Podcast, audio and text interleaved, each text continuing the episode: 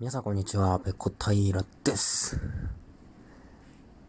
嫌われないおじさんになるために自分が気をつけてることについてお話ししたいと思います。いやー、このラジオトークでもですね、どんどんどんどんこう、利用者が、えー、増えていってるなーっていうのは、えー、近々、近々じゃない 最近ね、特に感じていることなんですけど、まあいろんな人がいますけれども、まあ中にはね、ちょっと困ったちゃんもいますよね。特に、うーん、まあラジオトークってね、顔が見えないアプリですけど、これはちょっとおじさんだなっていう、えー、コメントをしてくる人とかっているじゃないですか。でね、困ったおじさんこういうおじさんね、えー、まあ、好かれるおじさんと嫌われるおじさんっていると思うんですけど、まあ、その嫌われるおじさんの共通項をちょっと探ってみたんですよ。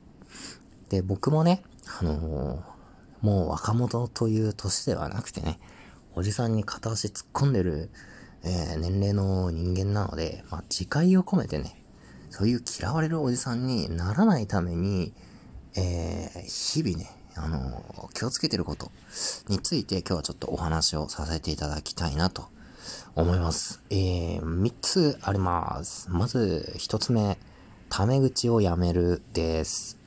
えー、嫌われるおじさんって、なんか慣れ慣れしいんですよね。距離感の取り方が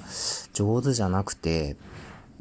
もちろんね、ある程度、えー、その会話のラリーを、えー、前々から続けてて、関係性が出来上がってるんならいいですけど、えー、初めてこう、話すとか、えー、それから、まあ、知り合って間もない状態で、えー、人に対して、特に自分より年下、えー、若い方ですね。まあ、10代とか20代とか、そういう方と話すときに、こう、上からね、タメ口で、話しかけてくるおじさんいるじゃないですか。あれは、うーん、自分はやらないようにしています。やっぱりその、かなり知り合って早い段階で、この人失礼だなって思われると、その後のね、えー、関係ってなかなかうまくいかないと思うんですよ。もう最初は丁寧すぎるぐらいでいいんじゃないでしょうか。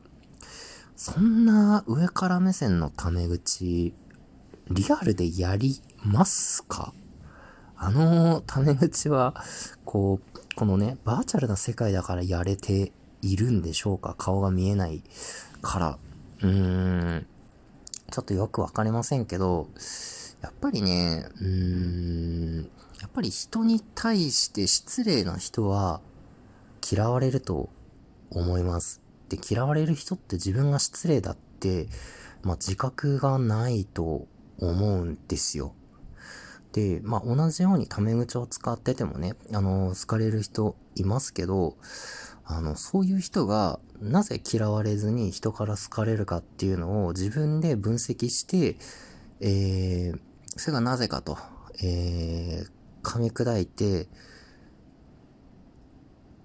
自分のものにすることができない人についてはもう一律でタメ口をやめた方がいいと思います。まあ相手からね、丁寧すぎるからタメ口やめましょうとか、えー、タメ口、タメ口やめましょうじゃない、敬語やめましょうという提案があって、それでタメ口にするっていうならまだいいですけど、うーん、多分そのタメ口で言ってる時って、その関係性が出来上がってるって思ってるのって、そのおじさんだけなんですよ。一人だけ。もう、それで判断して、あ、この人はもう、知ってるから友達だからって言って、こう、タメ口で言って、なんだこの人って相手とか、えー、その会話を聞いてる他の人に思われてしまうっていう、なんかそういうところがあるので、まずね、あの、タメ口を、えー、僕はやらないようにしてます。関係性がちゃんときっちり出来上がるまではね。えー、二つ目。うん、なんだっけ、二つ目ね、ちょっと待ってください。えー、あ、はい、えー、長い話をしない。これもそうです。おじさんにありがちなんですけど、まあね、あの、話が長い。うん。まあ、つまんない人って大体話長いんですよ。もう自分の話しかしなくって、もう会話ってキャッチボールのはずなんですけれども、まあ、自分はこう思うとか、自分はこうだったとか、まあ、そういう話ばっかりしてしまうんですよね。もう本当に自分をよく見せよう、よく見せようっていう思いが強すぎて、まあ、相手がどう思うかとか、あるいはその会話を聞いてる、えー、第三者がどう思うかっていうところまで神経がいかないんですよね。まあ、自分本位だっていうことです。要は。うん。最近ね、もう本当にそういう場面をよく、あの、目撃するんですよね。このラジオトークのアプリでも、それから、えー、まあ、他のね、アプリ等々でも、まあ、いろいろ今あるじゃないですか。クラブハウスとか、えー、ツイッターの、えー、スペースか、スペースとかで、こう、大人数でね、こう、ワイワイ話できるアプリなんていうものがありますけれども、大抵ね、あの、嫌われるおじさんって、もう一人でね、自分の話ばっかりしちゃって そこに参加してる他の人がどういう風に、えー、思うかとか、あの、自分以外の人たちが心よくこう、ね、あの、会話できるようにどうしたらいいかって、そこまで考えがね、回らないんですよね。だからもうこういう人も嫌われるので、えー、自分の話はもうほんと最小限にして、えーえー、聞き上手、聞き役に、えー、回ろう。というのが、えー、回るようにしてますというのが 僕の二つ目ですね。で、三つ目。えー、これも嫌われるおじさんにありがちなんですけれども、そのアプリ以外での、えー、そのアプリ以外で連絡を取ろうとしないっていうことですね。まあ、例えばラジオトークでこう知り合った人たちとかいるじゃないですか。もうね、嫌われるおじさんはね、もうすぐ LINE 教えてとか、Twitter の DM 送りますとかね、もう個別に連絡を取ろうとする。いやーもうこれもね、よろしくないですよ。うん。まあある程度ね、その匿名性が担保されてるからできる話ってあるじゃないですか。そのラジオトークにせよ、えー、Twitter の、えー、スペースにせよ。でもね、おじさんはね、個別に連絡を取りたがってしまうんですよね。いやー、もうそれでね、あの、会いましょうとかね、あの、電話しましょうとかね、そういう風になるんですけど、まあ、それも、あの、多くの場合嫌われますので、あの、やめましょう。多分、これを聞いてるね、おじさん、うーん、あなたが思っているほど相手はあなたに、えー、好意は持ってないです。はい。ですので、そういう風にね、すぐ、まあ、ラジオトーク以外のアプリ、ツールで、ね、連絡を取ろうとする行為はですね、まあ、ほぼ間違いなく鬱陶しいと思われると、自覚しないとね、ダメですよ。本当に。で、あなんかね、もう、余裕がないんでしょうね。もう、相手がどう思うかとか、そういうところまで考えが回らなくて、もうとにかく自分の気持ち、その自分の欲望ばっかりが暴走しちゃって、そういうことになると思うんですけれども、うーん、まあよくよく考えてみてください。あの、我々、えー、おじさん、そしておじさん、えー、予備軍、おじさんの子供。我々はね、そんなにね、好かれる要素はないです。特に、えー、若い異性から、まずそれを、あの、自覚しましょう。しっかり。